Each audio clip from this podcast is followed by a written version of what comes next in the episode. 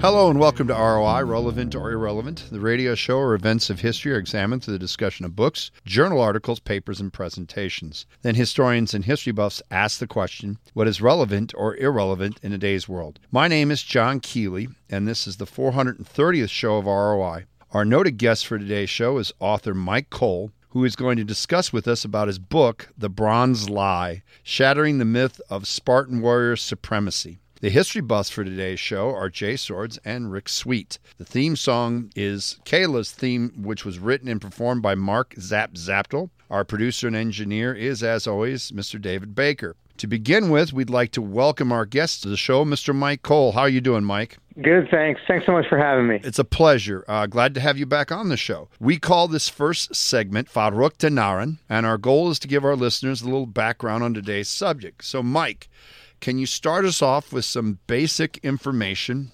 or build a premise, Mr. Swords loves when I say that, on what being a Spartan warrior was really like?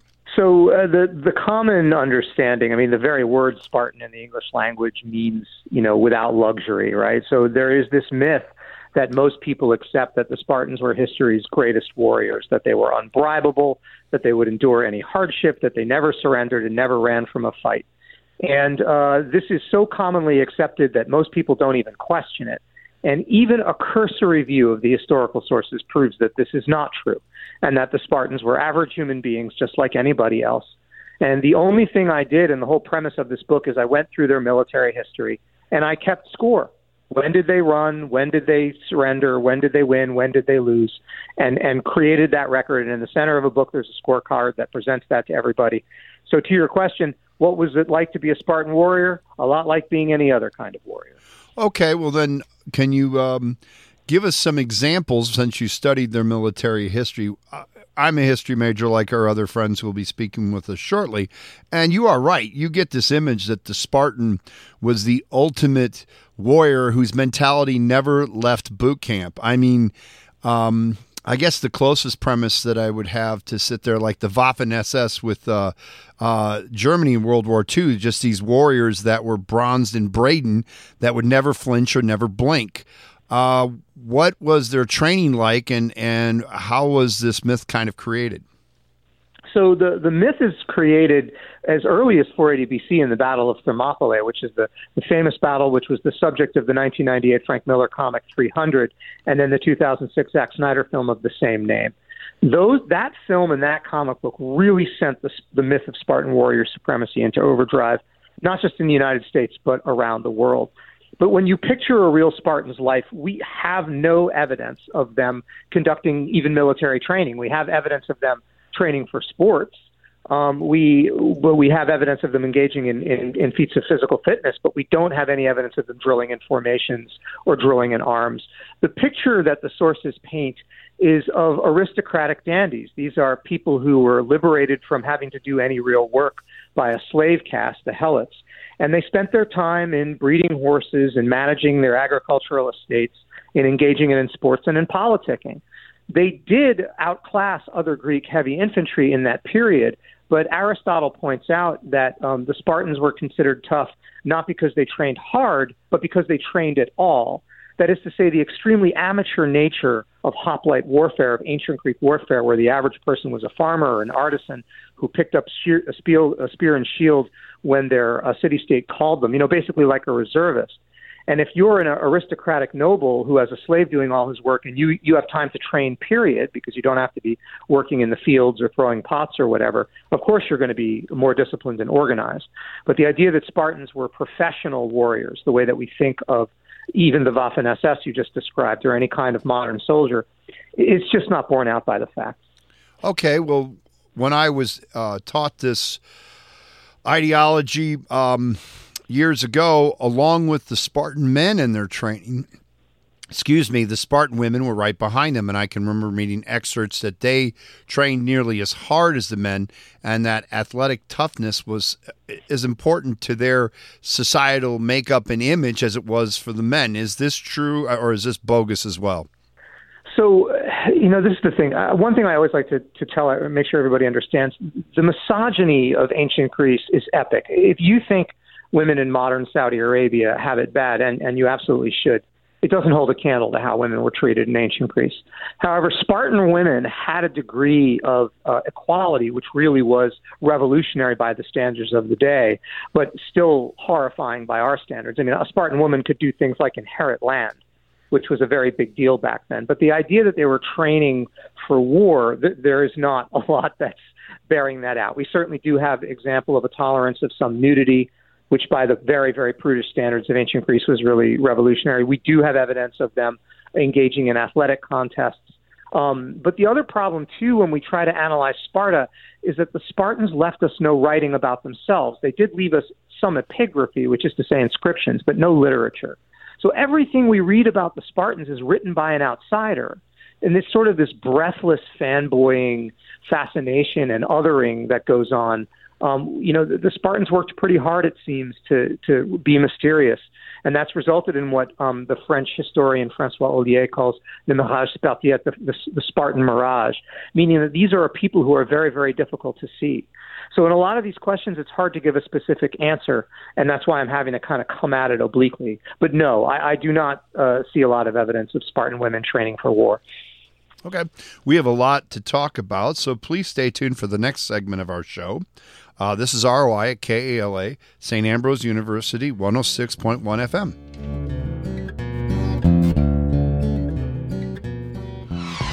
The KALA website is your one-stop spot to find out more about your favorite radio station, submit a public service announcement, catch up on news about KALA, and listening to any of our three stations, 88.5, 106.1, or The Stinger, is just a click away. Visit KALAFM.org. That's KALAFM.org.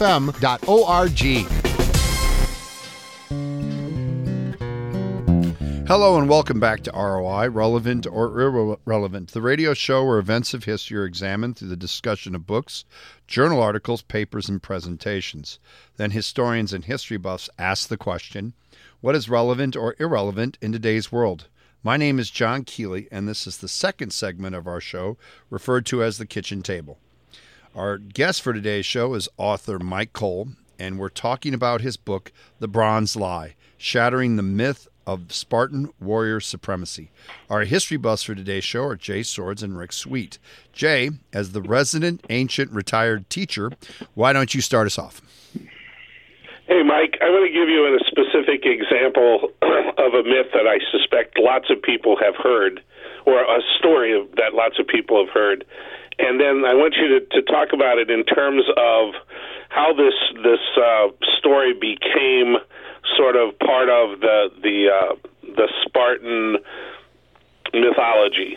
So the story is the young man who was the young Spartan boy who decided to go out and steal a fox, and he's carrying it back, and the idea was to be able to get back to the barracks before he got caught, and he's confronted by an adult.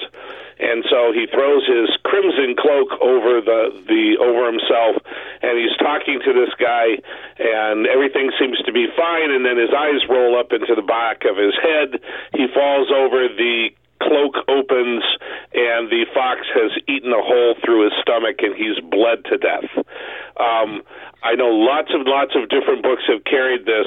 This sounds like a wonderful piece of propaganda that was encouraged around. Do we know where that story comes from, or how that kind of story got into the mythology of Sparta? Yes, we do. And the answer is Plutarch. And you have to remember, Plutarch is a Greek writer writing in the Roman age, some 500 years after the events that he's describing. At this time that he's writing, Sparta is almost a tourist attraction for Roman tourists that are coming to see the brutality of Spartan culture. And there's a lot of evidence that they're deliberately hamming it up to try to get dollars in. Another point about Plutarch, and I know probably a lot of your listeners were forced to read him in high school English, is that Plutarch wasn't an historian. He was a moralist. And his Moralia and his Parallel Lives, the goals of those books was not to inform people through accurate historical inquiry like Herodotus, but rather to work to benefit the moral character of his readers. So he had an interest in perpetuating propaganda. Now, was Plutarch taking that story from another source that we've now lost, possibly. But if you look through the Moralia and you look through the Parallel Lives, you will see that they're all kind of like this, these very sort of convenient and touching and moving stories. So no, it certainly does not appear to be true. And most importantly, when you're doing history, it's just like doing police work or an intelligence work. I also have a background in law enforcement and in intelligence. And any time that you're trying to investigate a crime or you're trying to illuminate an intelligence matter for a military commander, one of the things you're always looking at is vetting sources, multiple sources. You want multiple sources to corroborate the events. And this story that you're describing, and in fact, most of the stories about the Spartans that Plutarch lays out are single source. The only source for them is Plutarch. And that right there should give you cause for doubt. So you're saying just because he's 500 years late that he might be off? He's pretty far removed, and he's got a pretty intense agenda. Although compared to some of the historians, he's like the next day compared to some of them out there. Rick. Yes, Mike, out of curiosity, because my background's also political science, what is the purpose of the mythology? This purely propaganda? Was somebody making money from this? What? Why the big lie? So I think it was a propaganda effort that got out of control. So the Battle of Thermopylae, which is the subject of the film 300, which is the supposed 300 Spartans, it wasn't 300, it was 1,000, along with 7,000 other Greeks, failed to stop the Persian army. Failed to stop the Persian army of Xerxes at the pass at Thermopylae, and it's this famous story of this defeat that was as glorious as a victory, when the truth is it was a disastrous defeat. And the Hellenic League had just gotten their butts kicked, and Xerxes was rampaging unopposed through Persia, through Greece. The one army that had been sent to stop him had failed. He burned Athens, which was the jewel in Greece's crown at the time. And the Hellenic coalition under the and this is an idea that was advanced first by the popular historian Tom Holland. I don't want to take credit for it. Themistocles, who is this master Athenian spin doctor, sees the Acropolis of Athens burning, knows that the Greek army has been destroyed at Thermopylae, and he is looking for some way to keep Greece from surrendering, because there's no hope. So he comes up with this story of a fated suicide mission with 300 brave Spartans that and this glorious sacrifice for these incredible self-sacrificing warriors, these unimpeachable warriors, really will bolster Greece's morale and cause them to fight again and come back and win, which indeed they did. And that propaganda tale and an effort to keep the coalition from surrendering really got out of control, as tales do. And through that game of telephone down the years, became something larger than life. And one more why did it live for so long, though? Why is it continuing on, 1,000, 1,500 years later? Because it plays on a very basic human insecurity, which is that we're not good enough, we're not tough enough, we're not strong enough, we're not disciplined enough. That this basic, you need to eat better, you need to exercise more, you need to study harder, you need to work harder. You're not enough. And if you really want to be great, you need to be like the Spartans. There's some, religions work this way too. If you boil down the Christian ethic, the example of Christ is given to Christians. You don't need to worry about understanding all this. See this man who is embodying these virtues. Be like this man. Be like Jesus. It's the same thing here. You want to emulate these warrior virtues in our society. Be like the Spartans are reputed to be. And I think that's an incredibly powerful impulse in humanity, our insecurity, our sense of inadequacy. And when there's a tailor-made myth that fits it, it's really got legs. Ah, the worshipped martyr. That always works. My question is, going back, of course, you have the description or the image of the Spartans being pretty much Conan the Barbarian 2,000-something years back. And then you always have the image of the Athenians being the cultured citizens that were intellectually superior and that their society was the heaven on earth. How propaganda-driven is that as well? Right, and so you can surely see the roots of this in the Cold War, right, is that you have an historical infrastructure in the United States that has a vested interest in the Reagan years in showing a corollary to the United States and the Soviet Union, where the cultured and advanced United States and the barbaric Soviet Union. And the Athens Sparta conflict in the Peloponnesian War forms this really neat corollary to that. And sadly, that myth, too, has stuck around. But no, of course not. Athens was an awful, also a horrible slaveholding power, incredibly imperialist, incredibly heavy-handed. And the truth is that Sparta had, there's a lot of evidence that Sparta did have thriving arts and thriving culture. Remember, we're limited a lot in our understanding of Sparta by the lack of stories that have come down to us from the Spartans themselves. So the image that we're getting is sort of tarnished by this outsider's view. But no, I think it's overly reductive and simplistic to describe the Spartans as sort of, as you said, Conan the Barbarian 2,000 years ago, and equally reductive and simplistic to describe Athens as a city on the hill. Jay. Yeah, I'm wondering if how much of the development of this myth also was played by the lead up to the Peloponnesian War and then the aftermath, because certainly one can see the Athenians, just as the United States did with the Soviet Union, pitching their enemies as these horrible, barbaric, uncivilized folks who will destroy civilization if allowed to win, and then later on playing the Spartans as these invincible warriors. Yes, they beat us, but look, we eventually came back, and so forth and so on. And you know, so how much did the politics of the next, say, 150 years play into the myth of Spartan superiority? You know, it's a really tough question to answer. I do think that it's important to remember that this core political difference between Athens and Sparta of the Peloponnesian War, which is really can be boiled down to democracy versus oligarchy, right? When we look at that in modern terms, it's very misleading. Athenian democracy was not American democracy. This is very, very elite people voting. It would be like if you had a huge income requirement in the United States. You had to make $500,000 a year or more to have a vote. You know, that's sort of what you're looking at in Athenian society. And when you talk about oligarchy in Sparta, it is ruled by an elite, but it is a still representative rule. I mean, Sparta even had two co-kings, and not one king, and those two co-kings were under the thumb of a council of ephors.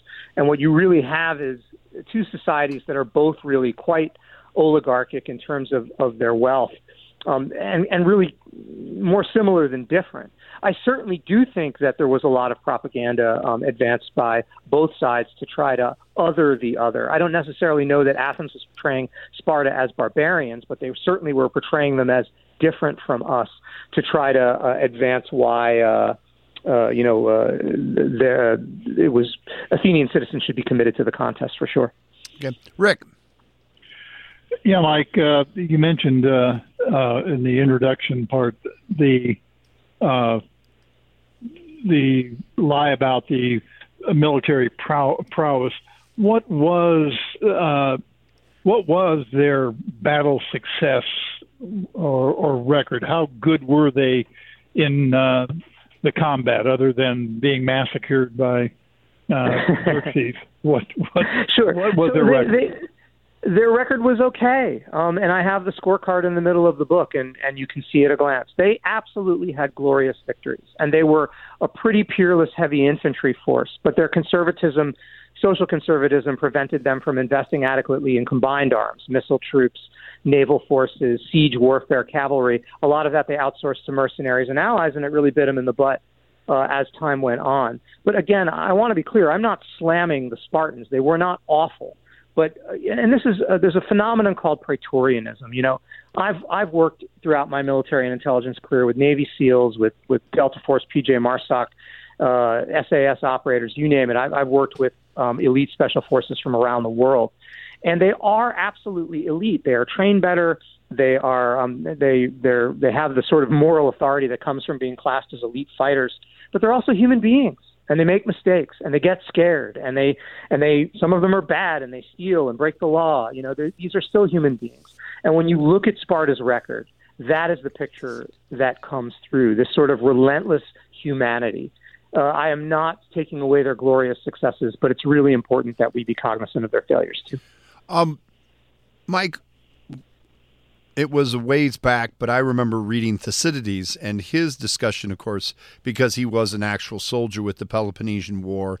And what I remember of him, and I thought he was one of the reasons to be credited as as the first historian, because he kind of obviously didn't have the modern technical research statements that you said that historians have today. But he did a pretty good job, from what I remember, of calling things as best as he saw them. Not saying that there wasn't going to be bias or human opinion. But he pretty much called it someone straight, especially for someone in that much of the classical age. Was many of the myths kind of pulled away from Thucydides? Because I don't remember him really pushing myths in imagery like you said, Plutarch and others. Yeah, so it's tough, right? It's really tough. Thucydides is a great source. I agree with you. I really like him. I would caution you on calling him the first historian. That distinction goes to Herodotus. And they said Herodotus wasn't as good. Yeah, that debate's gone on forever. I get what you're saying. And a lot of people get mad at that, too, because the truth is they're probably Chinese historians who predate Herodotus. But yes, Thucydides does certainly call out the Spartans. He narrates their defeat at Sphacteria in 425 BC, where 120 of their elite Spartiates, their nobles, surrendered. And he tells that story. But he also, in that story, talks about how it shocked all of Greece, which is a statement that I doubt. Look, Thucydides was an Athenian general, and he later on got done dirty by Athens. And all of those things feed into, the way that ancient sources write their reports. And they don't have this idea of objectivity, journalistic objectivity, historical objectivity, police and intelligence investigative objectivity.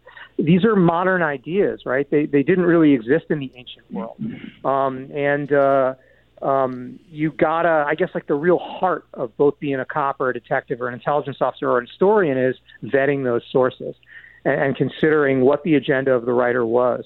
I will say I agree that Thucydides does pretty good for students of Greek. His Greek is impossible. If you're translating him, it's really hard. The trick of the work is to really vet those sources and rate what you think their agendas are. Okay, Jay. So I want to sort of bring the past into the present a little bit. As a medieval historian, I have noticed with a great deal of alarm at how much right-wing supremacist groups have sort of glommed onto Viking history and remade it in an image that feeds their own propaganda.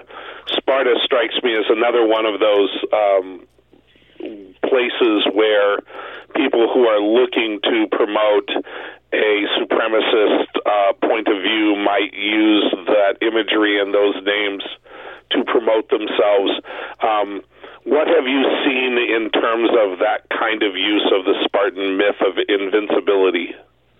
Yeah, so this is the core of my work, right? And the big reason I wrote the book, since 2016 in particular, but all throughout. I mean, Hitler used Sparta, but since 2016 and the rise of the Trump movement in the United States and the sort of resurgence of global right-wing extremism around the world, Sparta has been at the forefront of that as a galvanizing symbol. It's just undeniable. The Oath Keepers, who attacked the U.S. Capitol on January 6th, the Génération Identitaire in France, Alliance Nationale, which is a fascist, neo-fascist movement in Italy, the Golden Dawn in Greece, you name it, they all use the Spartans as an image, and in particular, images from the film 300. And it makes sense because the narrative that far-right groups want to make is an anti-immigrant and particularly an anti-Islamic narrative. This idea that the West, which is just a nutty term, West of what?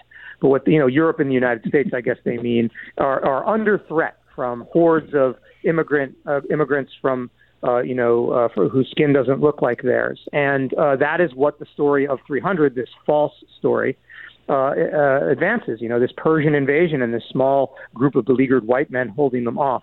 And that's really what galvanized me to write this book was that, look, I can't shut down every far-right group in the world, right? I don't have the power to do that. But what I can do is take their symbol away.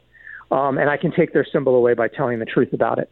And I'm not talking, because I know some of your listeners may be conservative. I'm not talking about normal conservative normal right-wing politics, reasonable right-wing politics, which I have a great deal of respect for and want dialogue with. I'm talking about far-right extremist violent groups. And yeah, they, all of them, are in love with the myth, not the reality of Sparta. And if my book does anything, hopefully it'll take that story away. Okay. Rick. I was going to say, you can say the far right. I call them nutcases, but I'm on the radio. Mike, I do have a question on, you know, that I've touched on and off. John and Jay are more immersed in early history, Eastern history, east of where I am.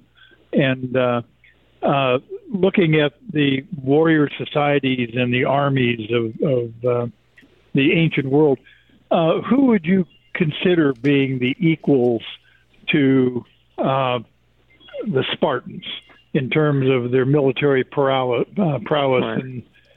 During this time? Right. I'm so glad you asked me this question, because this is another thing I feel really strongly about. I've lived my whole life, as I said, in the special operations community, in the military, in policing. And I'm going to proudly say no one. This idea of Praetorianism, this idea that military elites are uniformly good at anything, it just doesn't scan. The reality is we have to do the complex labor of analyzing individual military records and individual engagements. And someone who does well in one situation may not do well in another. Sure. And I really think addressing that individuality and being willing to say, address that complexity is a key part of defanging these symbols that are misused by groups on the far right. Okay. Mike, it is custom to give our guests the last word on the show. You have a minute to tell us why do you think debunking the myths of the Spartan warrior's superiority, which you just kind of did, is relevant in today's world. It is relevant because it is exactly that reason. It is misused as an organizing symbol by the far right. Again, I'm not talking about reasonable conservatives and right-wingers, but the most violent elements in our society.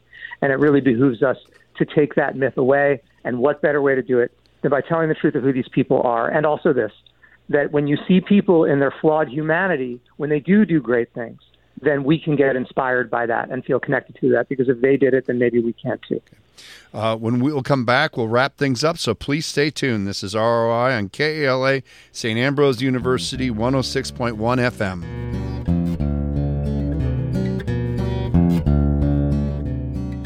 You're listening to Relevant or Irrelevant. This series is produced at St. Ambrose University's KALA Radio and has been honored by the Midwest Broadcast Journalists Association and the Iowa Broadcast News Association for excellence in public affairs journalism. You can hear this edition of ROI and many previous programs in this series by visiting Spotify, Google Podcasts, SoundCloud, plus Apple Podcasts. ROI airs Friday nights at 9:30 p.m. on KALA HD2 and can also be heard at 106.1 FM in the metropolitan Quad City area. You can stream this show every Friday night at TuneIn.com. Search for KALA HD2. This concludes the 430 show of ROI, Relevant or Irrelevant. Our producer and engineer is Dave Baker. Our program manager is Rick Sweet. And the theme song for our show is titled Kayla's Theme, which was written and performed by Mark Zap-Zaptil. My name is John Keeley, and we would like to thank our guest, author Mike Cole, who talked with us about his book, The Bronze Lie, Shattering the Myth of Spartan Warrior Supremacy. The history buffs for today's show are Jay Swords and Rick Sweet. This is ROI, Relevant or Irrelevant on KALA. The views expressed on this show are not necessarily those of St. Ambrose or KALA. We would like to wish all our listeners to experience the great Basutu proverb, Hozo Pulanala, peace, reign, and prosperity. And remember, historians are horrible fortune tellers. So are nutcases. Good night.